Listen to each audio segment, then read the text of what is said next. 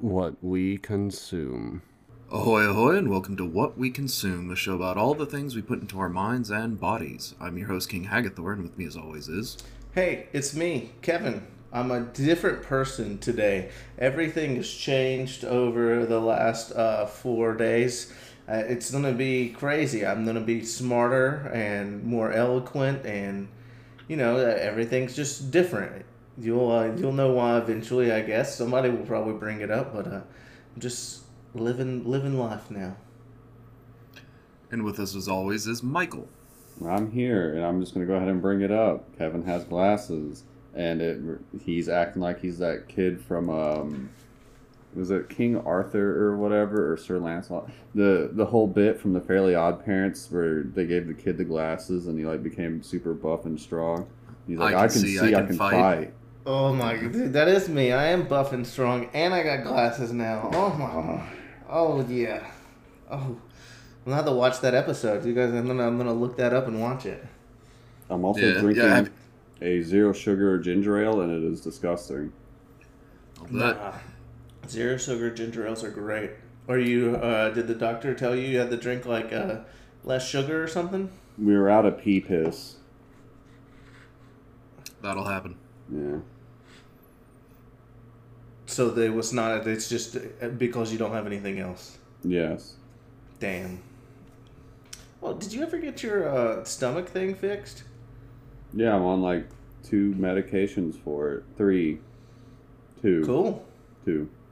Look at us, all of us getting healthy. You know, changing our bodies nah. for the better. no, no, I'm re- I'm remaining the little sweat goblin I've always been.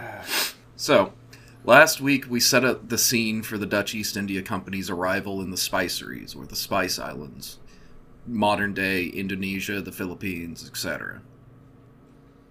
After their first few years of decent but sporadic training, Admiral Verhoef, also known as Admiral Verhoeven, I couldn't understand why, but like he got addressed as both names. Uh, he attempted to be a bit more forceful with the Bandanese for their nutmeg, only to meet his fate when he was too cocky around him. So, they cut off his head. I wonder well if it's because. Oh, sorry. Well, I was just saying, well deserved. I wonder if he got called two names because these are from Netherlands, right? Yeah. I wonder if like, like uh, because like they what, have like their own. they said it differently. Well, they have their own language, and then they have English. I wonder if like the English w- version is Verhoef and the Netherlands uh, version is um, Vanderhogen or whatever. I, I think it'd actually be the other way around, where Verhoef is the Dutch version, but Verhoeven is uh, yeah. the English. But in any case, uh, I'm just gonna continue calling him Verhoef. But Verhoeven is like uh, like the director Verhoeven, like you know Starship Troopers, RoboCop, like it's spelled the same way. Uh, I don't know if he's related or not. It would be interesting, but in any case, Starship Troopers was an experience when you're younger. So it got boobies and sex in it, and it's got like alien, um, like the bugs and stuff. It's it's got everything a kid really needs, you know, to make him a well-rounded human being when he's when he gets older. Yeah, we're we're gonna have to cover it one day. Uh, I got the book, but I haven't read it yet. I didn't even know it was a book. I thought it was just like a crazy film that they made up. No, you you'd be surprised. There's quite a few of your favorite movies are at least loosely based on books. Well, at least they used to be. A lot of them have been made now, so like now we're getting. I mean, so since we're doing oh. nutmeg and this is about spices and stuff, are we going to uh-huh. cover Dune Part Two uh, this year since they kind of tie in? I've considered it. Um, I think that comes out in March. So I think so. And by the time you get done with all the episodes, it'll be March. um, That's a yeah, lot because like we'd have to watch Dune one. Nah. Yeah, and I I'd have to reread the book. Or we can all just read the book and just do a book episode. I, I would commit to reading the book, but you would have to tell me to do it right now because no lie, it'd probably take me the whole, the whole until like March to do it. Might be a little bit easier now that you can actually see. I actually do think it would be easier for me to read because I was noticing, like, uh, as I was reading and stuff, it is harder. Even though like the, it, like, it was closer, but it was like harder for me to focus on like the lines. And now, everything's like very crisp. And I, I think I guess because it's just like like because you like live like your eyes like deteriorate over time and you just like get used to it i guess i forgot how like crisp things are supposed to look Yeah, it's like going from standard to HD. yeah it's really fun to go shower because you're like, oh, I don't have vision anymore and I have to clean myself. well mine's not that bad i can like take my glasses off and still live normal life now what i have noticed is that there was the distant shit was a lot blurrier than i like thought i thought it was just like words and shit but it was like like out there like things were actually like blurry i Trees thought it, like, I, like they were painted. yeah, like but and like when I put on my glasses now, I can uh like I mean they're like I said, it's all crisp, and I just was like, oh, that's just how shit looks. But I didn't notice. Now I take them off and I can like notice the contrast instantly. It's wild. What what is happening uh, over there, My Mike? my dog's coming to visit me and he's just here. Get him a little headset and he can uh, be part of the podcast. I'm sure he would love that. Yeah. Don't touch that. Uh, so we'll get to the Dutch's res- response to Verhoef being uh, exed in a bit, but to do that, we're going to need to rewind time a little bit to discuss the protagonist of our episode. And by protagonist, I simply mean the person we're going to be following because, make no mistake, he's an absolute villain. His They're name all was- villains. Well, that's also fair. Uh, his name was Jan Pieterszoon Coen. It's spelled like Cohen, but I guess it's pronounced Cohen. He's related Uh, to the Coen brothers. Yeah, so we got uh, we got Verhoeven and the Cohen brothers. So he was baptized on January eighth, fifteen eighty seven, in the village of Twisk, which is near Hoorn. And he, I say he was baptized. We don't know exactly when he was born, but that's like the best date we have because that'd be, you know, probably in the month or so after being born. Uh, and his father was a strict Calvinist. Why was him When he was- being it, look? Is him being baptized like a significant like thing?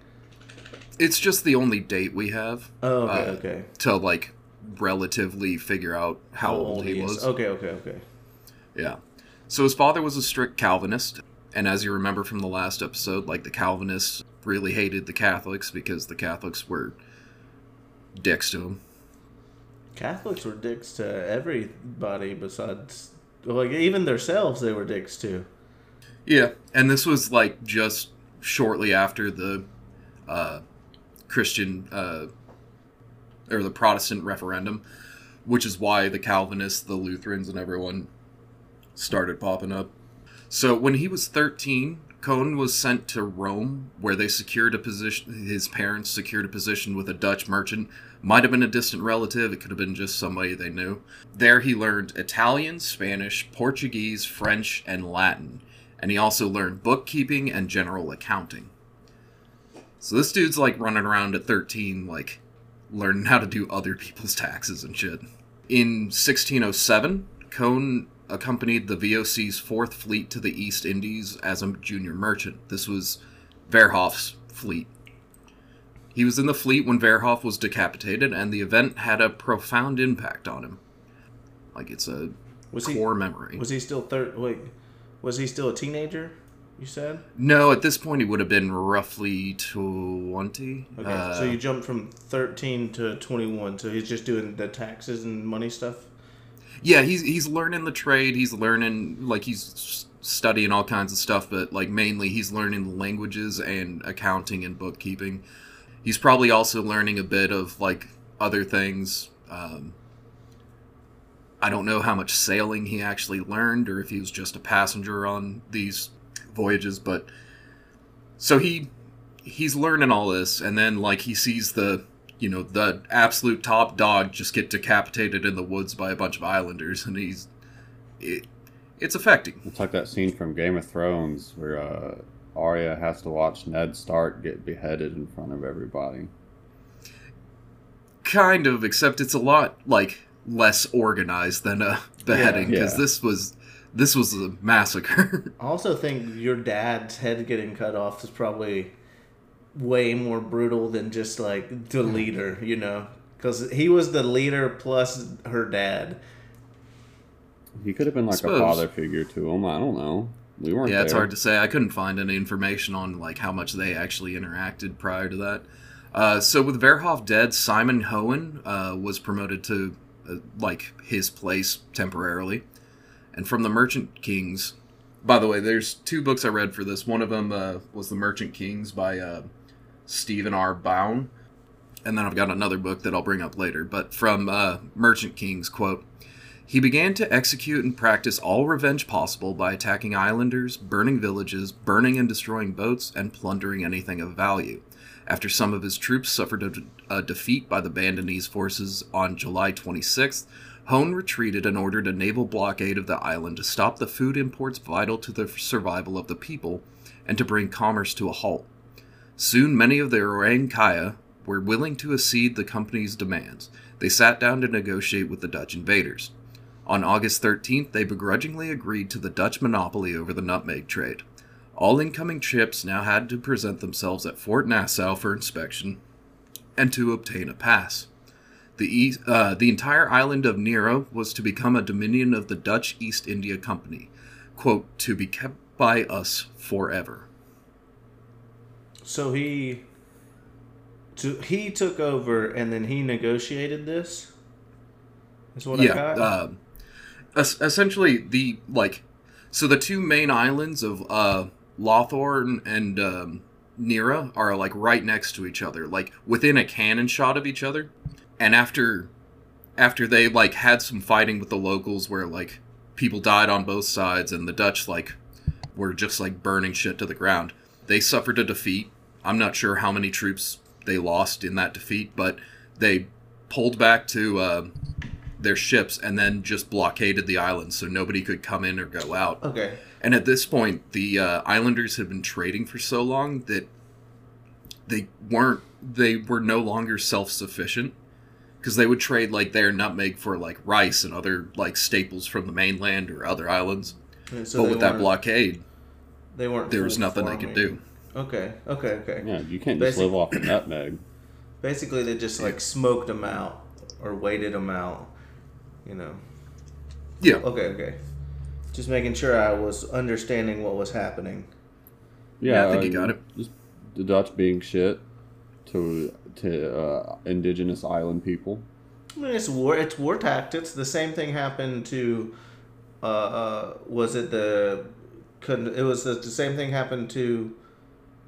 Was it the Confederates or am I thinking of the French and? Which war am I thinking of? Was it our War of Independence, or is it was it the Confederate War to where they, like, stopped their ships from supplying them? Yeah, they they did that in both wars. That They was do both that okay. probably in every war about. Yeah. Yeah. It's a, I mean, it's a big tactic. It works, right? It does work. Might as well. And now we just put embargoes on places. Same thing. It's just you don't have to round your. Well, they still round. They still like put their naval ships like right on the lines, don't they? When they embargo, yeah. I mean, like it it depends on the type of embargo, but uh, yeah, for something like that, yeah, it, it's usually it usually needs to be enforced by actual like With- naval With actions forces. instead of words. Yeah, because otherwise, like if you like, there's plenty of people who are just like, okay, yeah, like we won't send him anything. Yeah. Send him stuff. Because I think like our navies and stuff are like watching those waters, and they go and literally board those boats and check like why they're going there. Yeah. So the next year, in 1610, Coen returned to the Netherlands with a newly hardened hatred for the Bandanese as well as the English, who he suspected assisted in the revolt. Not sure exactly like what he expected the English, like what he suspected the English of doing, but he was certain that like they didn't just come to that idea on their own. But was Yeah. the English even there when they decided the- to do that? The English had had ships in and out of there uh, for a while. Well, they went down this- the block a little bit because the Dutch were like, "Hey, Yeah. you need to stop doing that." So the, the English were kind of down the block. Yeah, they went to one of the more remote islands called I, and uh, there's another one called Run, and they would just tr- uh, trade on those because the Dutch were mostly focused on the two islands that were close together at this point. He was, uh, t- yeah, uh, so Coen was 25 at this point. So now I'd like to give you a description of him from the book Merchant Kings. Quote, the man stares from his portrait with rigid, self righteous indignation. Sleek and manicured, Jan Petersen Coen was a man of impeccable grooming, from his slicked hair to his neatly trimmed Van Dyke beard, from his coiled mustache to his expensive clothes. His embroidered doublet is patterned with paisley that has been detailed, trimmed uh, around the seams. His neck ruff is starchy and perky, and he stands erect and stiff, almost regal, while his left hand grips the handle of a sword. His lean and hungry face is dominated by a large hooked nose and eyes that do not betray a shred of humor or liveliness. His eyes are his most distinguishing characteristic. They do, they do not hint at warmth, forgiveness, humanity, or empathy. They are hard and shiny like little pebbles. Overall, the painting conveys the impression of humorless arrogance. Damn, sounds like a bad man. Sounds like a cool picture. Is there a there's uh, is there any like paintings or anything of him? I, li- I, li- Yeah, I, one second. I like that it said he stood erect and with his left hand. Yeah, you could have. He they could have totally went somewhere else with that one. He was gripping his sword, if you know what I mean. Exactly. This guy just sounds kind of like a, a an asshole demon man, but you know, Yeah, he he seems like a hard guy to like. So unfortunately, this uh, picture's pretty small, or it's not going to work, and I'll have to grab another one. Oh my god. You know those pictures you sent last week? Uh huh. I fucking just thought they were blurry. They are not blurry.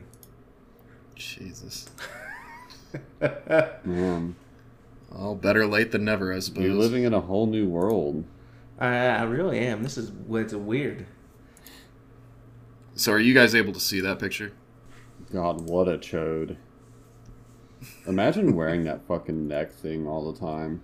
Yeah, I. It, it's baffling that that was ever a fashion thing. Like, it seems so inconvenient and annoying. The rest of the outfit would probably be cool, but that neck thing, that's that's a no no. Yeah. He looks like somebody that I know, and I can't think of the person. Like I've seen this person before, but in like real life. He's a dickhole too, and I cannot remember who I'm thinking of. I Like don't know you know tell you. personally or no? in- Yeah, it's somebody I know personally. Huh. Okay. So he, he was a hard guy to like, and for good reason. Quote, those who associated with him learned to fear his grim pronouncements. I can only assume that means like he'd talk about things like how many people they had killed, how many people they were killing, or how many people they would kill in the future. It's just like we're gonna have to kill all these people. And it's just like, could we not? Yeah. You can't say that, or you'll be one of those to be killed. Like, bro, we're eating. you know? It's probably Um, just how he thought like he should be a good leader, like just tell them that uh all this bad stuff's gonna happen and so it'll like incite fear in them or incite like that they think he's a bad dude. Yeah. Quote, with everyone, he seemed to be locked in a death struggle from which only one could emerge victorious. All challengers had to be crushed and all contracts enforced to the letter, with force if necessary. So it's like if the human personification of it's my way or the highway was given an absurd amount of power and the least pushback or consequences. He's an immovable object. When does he face Yeah. his unstoppable force? Yeah. So then, uh, in 1612, he uh, he went sailing again. This time with uh, General Both. Coen impressed him with his dedication, eagerness, and his clear understanding of the company's goals and operations. So much so that Both promoted Coen to chief bookkeeper and director of operations at Bantam, or sorry, Bantam, uh, which is uh, on I think it's uh, Brunei now, uh, or Borneo. I think it's Brunei. So this is like their main location at the moment in the spiceries. Coen would then write his treatise called Discourse on the State of India, which he submitted to the Heeren 17. That's the 17 gentlemen, the directors of the Dutch East India Company. Uh, he submitted that in uh, 1614. Simply put, he acknowledged that the spice industry was vital to economic prosperity and thus must be pursued aggressively. And if uh, any other nations, empires, or companies oppose their pursuit, then they must fall before the force of the Dutch East India Company. At one point, he wrote to uh, the directors, quote, your Honor should know by experience that trade in Asia must be driven and maintained under the protection and favor of Your Honor's own weapons, and that the weapons must be paid for by the profits from the trade, so that we cannot carry on trade without war, no, nor war without trade. So he's essentially telling government, hey, you're supplying us uh, with arms with the, the money that we're making for you it, it's essentially like, hey, look, we have to like, we have to use war to make our trade possible, and we have to use what we make from the trade to fund our war so that it's basically the military industrial complex Yeah. like it's the war economy And I, I, Yeah. I guess that happened because he saw his leader get decapitated, so he was like, "There's no other way. Let's just kill everybody and have war, rather than let's try to sit down and negotiate. I'm never going into the woods again with anybody." yeah not not without like a shit ton of weapons Yeah. Uh, so this would be killing two birds with one stone as the spice profit would greatly benefit the voc but would also work to damage the other empires particularly Spain, who the Dutch hated for the occupation of the Netherlands. Um, Coen argued that the Dutch had more right to the East Indies than Spain or Portugal because they used formal legal treaties and conquest, while Spain and Portugal claimed they owned it due to papal decree. Like, we're better than these Catholics because, like, we don't need a fancy guy in white robes telling us what to do. Like, we go and fucking take it. You you know what they needed? You know that MTV little short, the separate our differences or whatever. That's very problematic because of the other languages used in it. They needed to hear that. I'm not going to get into it because I'm not going to start saying the other languages interpretations that MTV used for that because it's a uh, racist. Hasn't aged well. And it, it 100% hasn't aged well. Okay. I'm not sure what you're talking about. I'm just thinking Well- of like uh. Like I'd have what to show it to you. You've For- seen it probably. For some reason, when I go to MT, like uh, when I think of MTV now, I only think of like the Rob Dyrdek's uh, stuff, and then like, Like Nitro Circus. no, that's that's Travis Pastrana. His is like Fan- Oh. Fantasy Oh. Factory and Ridiculousness, and, Fantasy Factory. and uh, Rob and Big, and then then the other stuff I think of is like what were those things with the like there was one with the bus and there was something with is it was that MTV and one with the taxi. It's like the dating like weird dating stuff. Oh, yeah, I think was one of them called Next. I think so. Yeah. Yeah, I, I didn't really watch a whole lot of MTV, but uh, I I'm pretty sure I've seen what Mike's talking about. But I just I watched a lot of MTV, but at like night. So all of it was like Wildboyz and Jackass and uh, the Bam Margera stuff. And then I watched all the Rob and Big and Fantasy Factory stuff. I said separate our differences. I meant celebrate our differences. Now that I- Celebrate I our looked it up. differences. I'll have to check it out after the episode. Um, so, because the spices grew so abundantly in the region, they were never in short supply, meaning they could not in the Dutch's mind, they could not uh, tolerate competition from other empires or even other companies like the British East India Company because, like, if they were buying them, they'd have like prices would go up hmm in the spiceries because like they'd be more demand, and spices or prices would go down back in Europe because there'd be different vendors selling it. Right. So, to accomplish this, the Dutch would have to invest more in the weapons for which with which they defend their interests, so they could capture and hold a monopoly over the entire spice trade. From the islands they grew on all all the way back to Amsterdam and the rest of Europe. Like uh, they wanted to control the entire uh, like path that the uh, spices would take, the like everything except like picking the spices basically like they wanted to control that but they didn't want to like do that themselves they wanted you know locals or slaves to do it Yeah. Why why do the hard work when you can make the lesser people do it? yeah the Heeren 17 found his uh, analysis so impressively ambitious that at just 28 years old sorry at just 28 years old they promoted him from dir- or, sorry to director general which is the second highest rank in the spiceries He's basically lived half his life at this point. Yeah, pretty much. Um, and and because of how ambitious his uh, treaties was, their ambition grew as well. They wanted not only Coen's uh, vision of a total monopoly on the spice trade, but to expand it to a total monopoly on essentially all Asian sea trade. Did- Quote: The silks from Persia, the cloth from India, the cinnamon from Ceylon. The porcelain from China and the copper from Japan would be exchanged for the spice from the uh, Mol- uh, Moluccas and the sandalwood from Timor, all under the supervision of the officials of the company. The VOC would be like a spider astride its giant web strands, stretching from stretching out to the shores of these distant lands none had visited, controlling all commercial activity throughout the vast, heavily populated regions. The profits, of course, would slide back to the investors in the tiny Netherlands on the other side of the world. So this was like they just wanted everything. That like anything that was worth anything, they were like, we're we're trading it, even if it's like like going the opposite way. They they want to control. Is what Yeah, he said. um, it was is his proper is his proposition.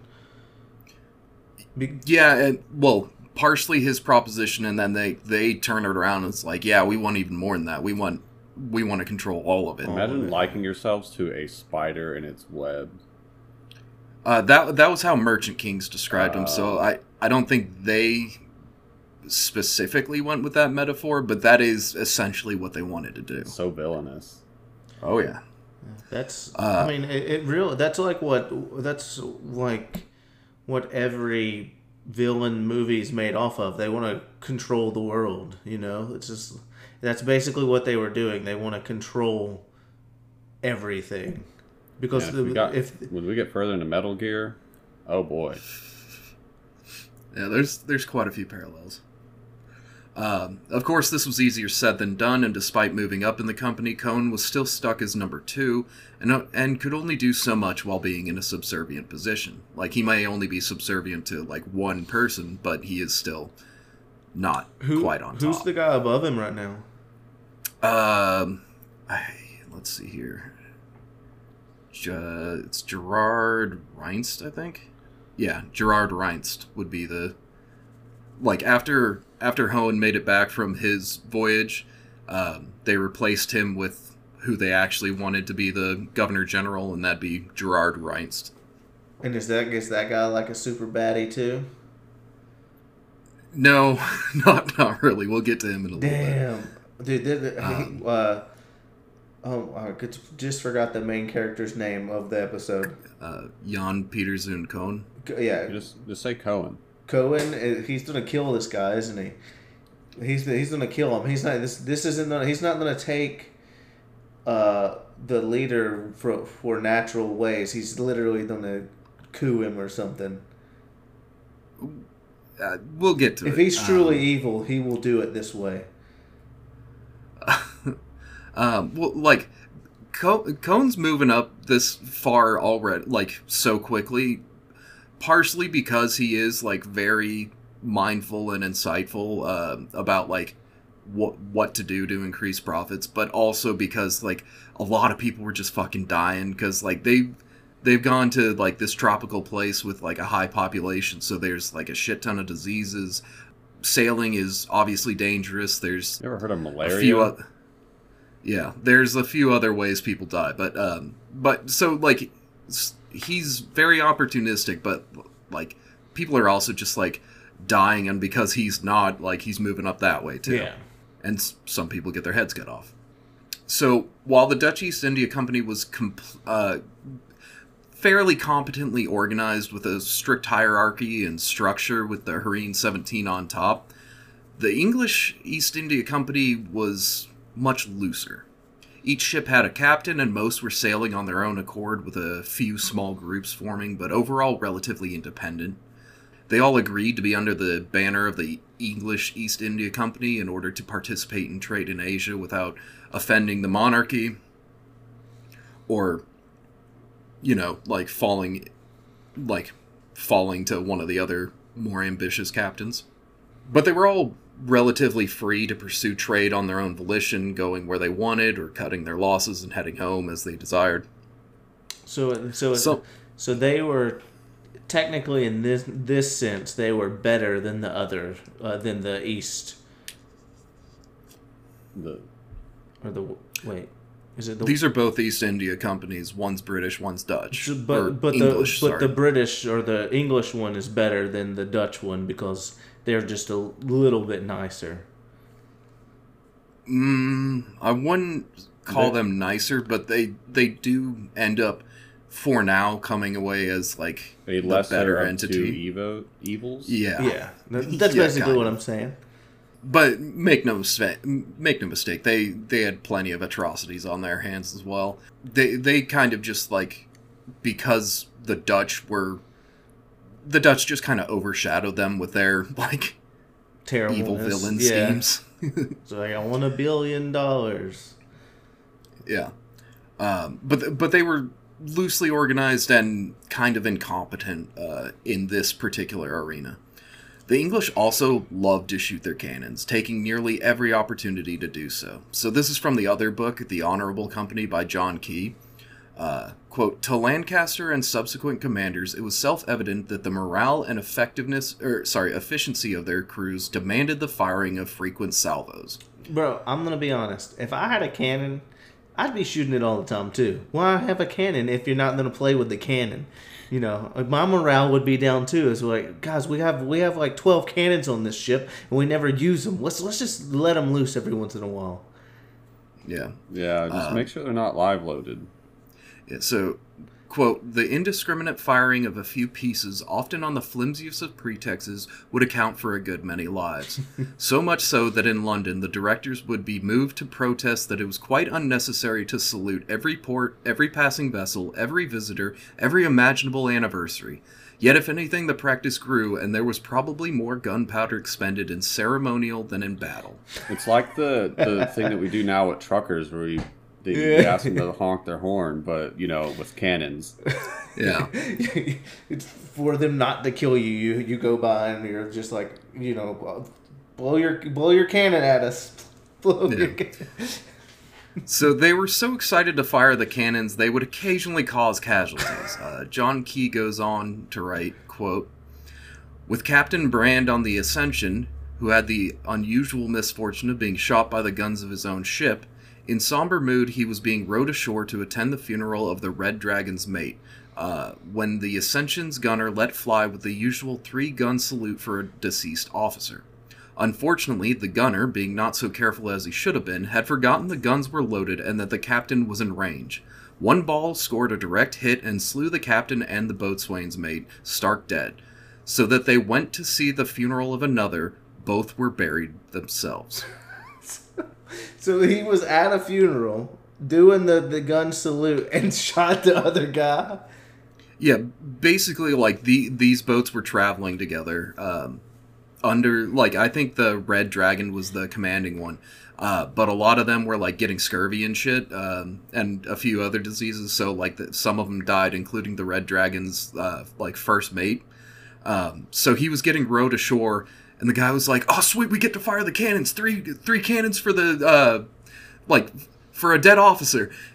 But he hadn't unloaded the ball because normally they just like set off the pow- powder, so it'd be like really loud and booming, but it wouldn't fire anything. This guy forgot to take the cannonball out, and it just ripped through his own captain. like, Jesus. Friendly fire will not be tolerated. Let me. Why was he even aimed at him? I thought when you do these salutes, you just like aim up into the air. Well, with cannons, it's more just out the side or out the front of the of of the ship. Like they've got port or not portholes, but like they have holes in the side of the ship specifically for the cannons. Uh, this guy just like set his off because he was excited to set it off. It wasn't aimed at him per se. It was just it lined up It, it, perfectly. It, was, it wasn't aimed at him, but it was perfectly aimed at him to kill him. It was. Yeah. So, the English East India Company, currently not the most competent competition to the Dutch, but Coen hated them anyway. To be fair, he pretty much hated everyone. He was disliked by, uh, sorry, quote, he was disliked by his own men, having little tolerance for anything other than work and defeating the enemy. Coen saw the lack of these essential characteristics in others as a failing. He despised the local people, considering them dishonorable, corrupt, and untrustworthy, but he was also repulsed by his own countrymen, disdaining their love of alcoholic drink and the less than strict morality of some of the female colonists. So, he hates the locals, This dude Yeah, just like the indigenous. He hates the English, he Yeah. hates the Portuguese, the Spanish, and he hates the Dutch. I bet I bet he hates himself a little bit inside. He wa- he he probably never got to admit it, but he he probably hated himself a little. He just this guy just didn't like fun. He was just like, "Oh, you guys are going to have fun? Oh, that's not fun." He's just You, you you know those type of people are like, oh, I just hate everybody, but you know, typically they kind of hate maybe a different race a little bit more. He's more just I hate. He's an actual I hate everybody guy. Yeah, and and like it might be that he hates himself. I I can I can see that argument. I also think he just loves himself, and he's just like, yeah, anyone who's doing anything that's not like me is a fucking idiot. Like, he's just so he's so righteous that he thinks his way is the only way. yeah, Yeah, it's like, oh, how how can you going out and having sex and drinking possibly be fun? Why don't you s- Yeah. stay at home and plan a and do taxes with got- me? This motherfucker's got X's on his arms for straight, or not arms, his hands for straight edge. uh, like he's just like, hey, like the proper way to do things is to sit at home and wait until it's time to kill. And then you go out and kill, and then you go back home and sit and wait for it's time to kill. Like anyone doing any of this fun shit is an idiot. What do you, what do people like that even do to like pass the time? Is he, He, just like, ponders. like like if he doesn't drink or anything, like, he's just sitting there with like his tea or something, and just sitting in a sitting. I guess he probably like reads a book or reads the paper or. Yeah, I, I, I would imagine he spends a lot of time jerking off into a mirror, but um, yeah, he, he's probably just you know planning, scheming. Dude, no, the, yeah, he jerks off into a mirror and he journals it every time he because he's got to write it down and see what the differences are. He's got to Just write the sitting at the table. uh, the the distance, the the amount. I have jerked off once again today. God, I'm hot. the taste maybe Be, because of this hate for any and all people, but particularly the English, he would harass and frustrate them at every opportunity. In one such instance, in, ni- in 1613, an English captain, John Jourdain, sailed to Ambon Island looking to trade for cloves. Coen's response was that Jourdain could buy cloves from the Dutch for an extra cost. Jourdain wanted to purchase the cloves from the locals themselves, which Coen flat out refused. In a strongly worded letter, Coen told him that they had already purchased all the cloves on the island, and he was not to deal with the locals under any circumstances. He then sent notice to the villages, telling them if any of them traded with the English, then he would attack and burn down all their dwellings. Jeez. This guy was like, hey, I want real authentic Chinese food. So I'm going to go to a real Chinese restaurant. And the guy was like, no, I own that. I'm white. You eat my Chinese food. But if you go to that one, I'm going to burn it down. we have a a, a, a white owned ramen shop in my hometown now, and it's the funniest thing ever because they're very Christian. Like in some of their posts, their their hashtags like Jesus loves ramen. It kind of just like it's what it made me think of when you were talking about some white guy owning a Chinese restaurant. That's interesting. Is it like, are they trying to be like? I know it's. I know uh, it's the ramen place. Are they trying to be like super authentic, or are they trying to like have like a, a twist on it? I don't really know how authentic ramen can be because I've only had either a chain place or there, but it was. I don't. I, I couldn't tell you for sure. Because I know. I, I I took a look at the menu. It looks like it's mostly like relatively traditional styles, like tonkotsu and um, yeah. sh- uh, shoyu, but uh, I think they did also have a couple of like interesting flair. You know, And their Yeah. interesting flares were like one of them was like in reference to like our hometown is or my hometown is Rome or whatever. So it's based off of like Three Rivers or stuff like that. So it's not like it's anything like Jesus-y related. It's just their posts are Jesus-y related. Yeah. I'm, I can't wait for them to post. You can't spell ramen without amen. I'm still waiting for that one. That's a dude. Oh you should God, don't con- give 'em You should message them that. I bet they use it within the week. I would buy it as a T-shirt, and I would hate myself for it too. uh, one of one of the places I go for ramen um has a T-shirt on the wall uh, that says, uh, "My favorite type of men is ramen." That's oh, a good one too. that, yeah, that is a good one. I like that one. That one Uh, grossed Kevin out a little bit. A little. um, yeah, so Coen's not having it, and he's not letting the uh, villages have it. So uh, Jourdain was unable to convince the locals to sell to uh, the English. So he went to meet Coen in person, and they took a dislike to each other immediately, obviously. They broke out into swearing at each other and trading insults. They slap each other with gloves. No, but um, like the people around did kind of have to like hope that it went well because they were like, "Are we about to like just have like the ending of Reservoir Dogs on the stock?" like, Over some spice. yeah, the, yeah, this entire thing is over nutmeg. And was it one? Was the, the guy who he was arguing with? Was he like by himself, or was he? Did he have like a like a fleet or something with him? Or is this just one like one random dude in like a shanty who was like, "Hey, I want some of these clothes." No, Jourdain's outfit seemed a little bit more organized than just like every boat like okay. on their own. Like I think he had several ships, but it, it certainly wasn't like a full fleet or Yeah. anything. So he couldn't he couldn't like bully Coen. Um, but he was able to get under his skin a little bit by remarking about Coen's uh, youth and lack of un- uh, experience, in particular pointing out his underdeveloped facial hair. Like, oh, look how scraggly your beard is. Uh, that's sad. Not really. Uh, he but- deserved it. Yeah, but in the end, Coen came out victorious, uh, and by that I mean Jourdain was forced to admit defeat by sailing off without the, de- the desired cloves. While keeping the English from getting cozy with the cloves was a victory, the real focus of the Dutch monopoly was on mace and nutmeg. These only grew on the Banda Islands, where volcanic uh, activity had made the trees thrive. Like every time one of the uh, volcanoes, like not necessarily erupted, but just like spewed out any ash, uh, that ash would like fall on these trees and like get into the soil, and like there's a lot of minerals and shit that Saltpeter. um, that's different. yeah, you know. Yeah, um, but just like there's a lot of minerals and everything in uh, volcanic ash, so like that was the nutrients the nutmeg trees needed to grow.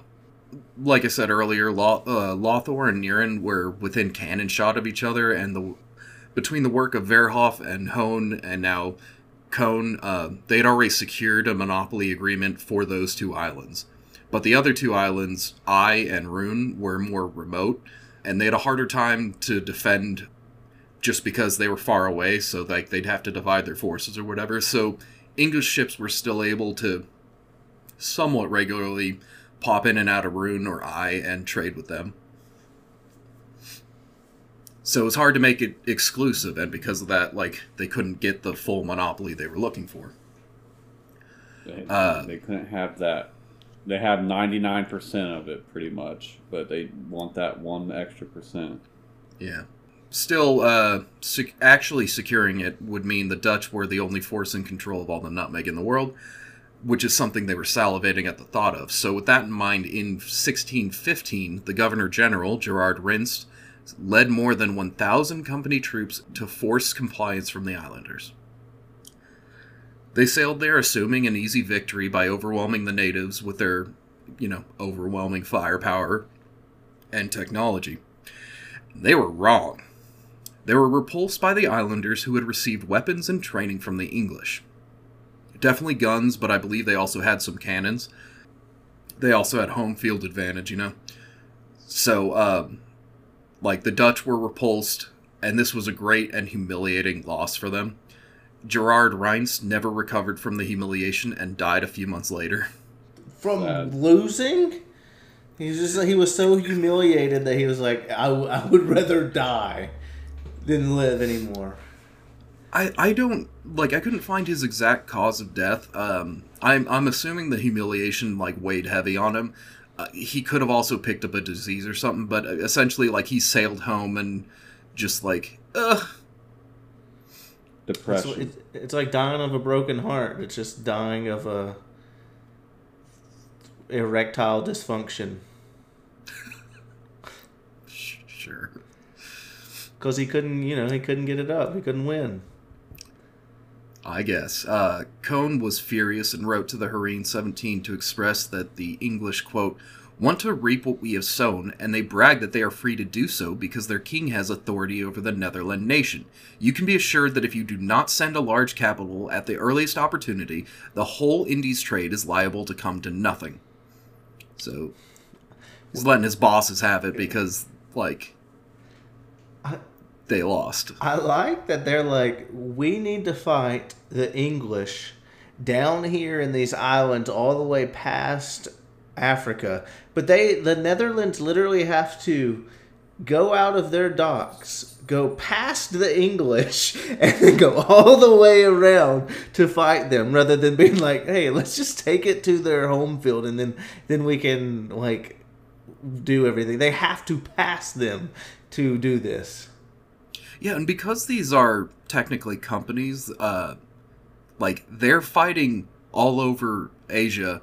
They're fighting like they're fighting everyone. They're fighting the Portuguese and stealing their ships that are like heavy with like goods and uh, and like uh, valuables, and they're just like privateering them. They're fighting the Spanish. Uh, they're fighting the, the English.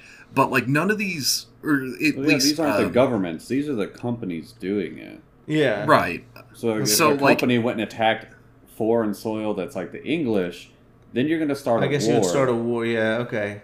So this is this is like this is uh, okay. So this is like McDonald's and freaking Burger King fighting over like a, a farm. Like a like we want the meat from that farm.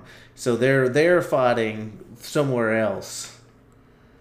Yeah, um, yeah, c- like because the English and the Dutch at this point, I I believe, are in like somewhat of a truce, or or like they're they're somewhat friendly to each other as nations, but then They're just letting like, their children do whatever the fuck they want. yeah, the, their companies are just going to war against each other. It's like two mercenary bands, like each have loyalty to a certain nation, but neither of them are technically government officials. So like they're just allowed Yeah. free reign. I wonder if the government was like they they had to be like supplying them with like the ships and the guns and stuff, right? Or were or I No, they weren't even like they weren't putting any money or anything into it.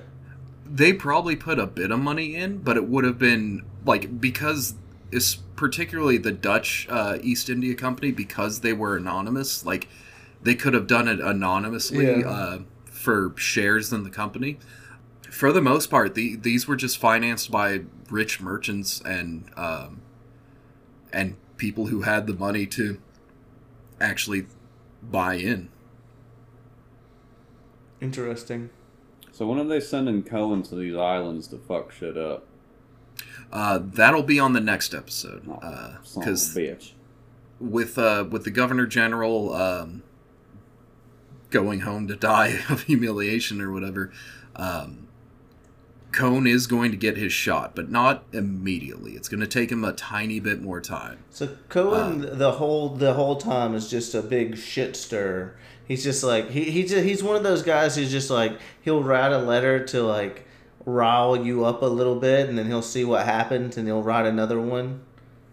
Well, he's just obsessed with profit and like losing a single cent, like having any kind of profit slip through his fingers is like devastating and infuriating to him. So like he keeps seeing opportunities. He's like we could make more money if we just killed all these people. And like the P- the the Heeren 17 is like well, that seems a little bit drastic. I mean, we're making pretty good money. He's like, "No, you idiots! We could be making more money." Dude, It's all about like money. People like this are crazy. It's like, oh, you already have ten billion dollars. No, I need eleven billion. It's like there's no difference at that point. There's there's no no difference. You gain nothing. Yeah. That's where we're to call it for this episode. We got one more episode of this, and that was like the last good place to stop because that's really the last victory the Bandanese are going to have. I just have Spoiler alert. I just have one question about Coen. Since uh, Sure. since we're talking about like his background and everything, did he have a family or anything at this time, or was he just like he was just solo Jolo, like all about the money? He was uh, is it American Psycho? What what that guy's name is? Uh, at this point, he is solo. Um, So he he's American Psycho just with trading, and now he's about to do his murder spree. He doesn't have time for bitches. He needs money. yeah. But Um, what what do you do with that money if not get bitches? Right? Isn't that the isn't that the whole point of It's the just money? getting mo money. That's all that matters. Yeah, because first you get the money, then you get the power, then you get the bitches. then you get okay. So he's got to so, get he, so he's he's still on money. he's on step one and two. Yeah, he- He's- there, there's something I'm trying to find because I've I've heard it somewhere uh, about his thoughts towards women besides just finding the more promiscuous ones to be disgusting, but um, but I haven't been able to track it down yet because a lot of these um, like a, it's very hard to find information on these uh, on this guy that's in English. There's a lot of books that have been written in Dutch uh, and like They just haven't been translated. Yeah, and like even even Google's like, oh, we can translate this, and then like you only get part of it. So um, next week I'll hopefully be able to find uh, what I'm looking for as far as what he wanted from like his colonists and everything. But we'll also get to um, did what he does with the Bandanese. did it say anything about like in the either of the books? Did it say anything about like his childhood or anything? Like did he? He was baptized. Well, I know that, but like, did he grow up with a mom and dad, or like, was he like? He did, Okay, um, but they sent him off to Rome to become a do the tax stuff to yeah learn how to do become an stuff. accountant when he was 13. So um, So he yeah, it, he might be gay. it wasn't a whole lot. Because didn't Rome like when you were an apprentice, like the older guys showed you how to like be with women, and he might have just liked it. Isn't that a Roman thing? I think that's more of a Greek thing. Oh, that's a Greek thing. Uh, I might, yeah, I might be a little different. I mean, there there was plenty of other stuff like that the Rome Romans did, but in any case, that's not the case here because this is quite a bit later. Like But there- ancient Rome hasn't been around for a while. Oh yeah, I'm. di- I, I, I don't know. I'm thinking this is ancient Rome. This is like this is like f- This is 400 Catholic. years Yeah, ago. yeah. This is like more modern. Okay, yeah. I, I went way back, didn't I? I wouldn't- Yeah. Uh, uh, This was like what Catholic Rome at this point. yeah.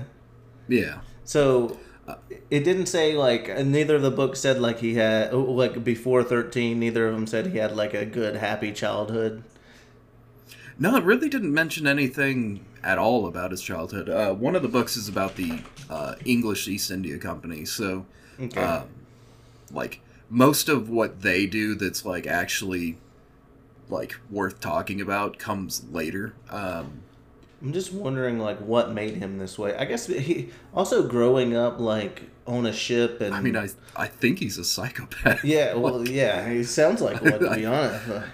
I, I think that's what made him what he is. Yeah, That's what I've got for this episode. Any uh, final thoughts, guys? no, I'm excited to hear about his devastating massacres because I'm assuming they're coming. I'm assuming he's about to wipe out full villages and islands, and just destroy everyone for Nutmeg. I just want to remind everybody this was like uh, about 400 years ago. in Yep. the time scale of things. I, I just, I, just, Yeah. I just want to bring that back up. This was not that long ago. Yeah, it really wasn't. Um, yeah, we'll we'll get to um, we'll get to that like his response to this Yeah. after. Uh, he also shit talks his bosses a lot, which is like the only endearing quality in him is like he just says some wild shit to his bosses. Like like you you saw a little bit of that when he expressed his frustration um, about the Bandanese beating him, but it's gonna get like he's gonna have more of those. I do I do love I did love hearing about the English just going around and shooting their cannons off. There's like They're just having a jolly old time. uh, It's like I, I mean, like I, I get the desire, but it's just like, man, you guys are really not good at this. like a, there's a fishing boat out there and they're like, "Oh, that's an enemy. Just just shoot him." There's a- Please, can we kill it? That's probably what they're doing. They're like, "What about that guy? Can we kill them?" Or it's like it's a fishing boat, and one of the guys on the ship's like, "Oh, I know him. He's one of my best friends. Let's send off a salute for him." And then winds up sinking his ship because I forget to take the cannonballs out. yeah. Um, and and there is a lot of like, it's not technically piracy, but like they they do attack a lot of like Portuguese ships uh, and just like take their ships and all the shit in it. And like sometimes it was very very profitable because uh, a lot of uh, the Portuguese ships they had these huge uh, ships called carracks that were like super overloaded with um, with like goods and everything, but didn't have like the Defense weaponry to like really yeah. defend it. Yeah, they were going out there for like a nice trading route. They weren't going out there to shoot their cannons off. They're like, they're like, let's get as much as we can. The the English was like, let's just destroy as much as we can. If we don't bring anything home, at least we beat up some people. Well, also, uh, like for the hundred years preceding this, there was basically like the Portuguese knowing this route, and then um, Francis Drake knowing this route, and that's like it. And so suddenly, all these new ships are coming in, and they're like, "Where, where the fuck are they coming from?" It's like when you have like a secret shortcut, like to the through the back roads, and then everybody else figures it out, and you're like, "Fuck! It's not a shortcut anymore. It's just it's just Yeah, everybody now it's just the path. Yeah, it's just the, everybody else's commute, and you're like, "Fuck! There's traffic." Yeah, I, I kind of brought this up last time, but um, like the Portuguese were like the only ones who knew the the way around Africa. Like everyone else had to go over land if they wanted to trade uh, with with uh, any of the Asian market. But uh, the Ottoman Empire had like closed off the Silk Road uh, to Christians. So like all these Christian nations are like, well, fuck, we gotta figure out that sea route. It's so stupid. Christians and Catholics, fucking stupid. Mean, they've been Yeah. Dumbass it's been religions. religious wars forever. Yeah. We'll continue to as well. It's really It's- awesome. Love it. Really it's, great. it's it all comes from power. They want power, but there's like in all religions, there's good people that don't care about the power. They just care about like the love and stuff. Like in every single one of every single religion, it's just you get the big you get the big dogs who who want the power that come with the, the with come that comes with religion, and that's just not how it should be. With great Yeah, power comes great religion. Yep, that's what I remember Uncle Ben saying. Yeah. He makes some good rice though. Uh, all right. Well, I think we can call it there then. Well, guys, thanks for listening. Catch us for more on X at what underscore we underscore consume and on Instagram at what we consume podcast. This year, 2024, uh, we should be a lot more active with everything. Cross your fingers, dot your I's, don't cut off your toes. Don't know where I was going with that, but uh, on to Mike. Uh, yeah. Um, I'm I'm here. I'm on the Twitter. Dave's been trying to bark, so I was gonna see if he was gonna say something, but he's not now because I'm manhandling him. But you can catch me on the X at uh, Michael Ray V and on Blue Sky at Grassman94, and that's all I got. And I am uh, on Twitter and Blue Sky at King Hagathor. Other than that, bye bye.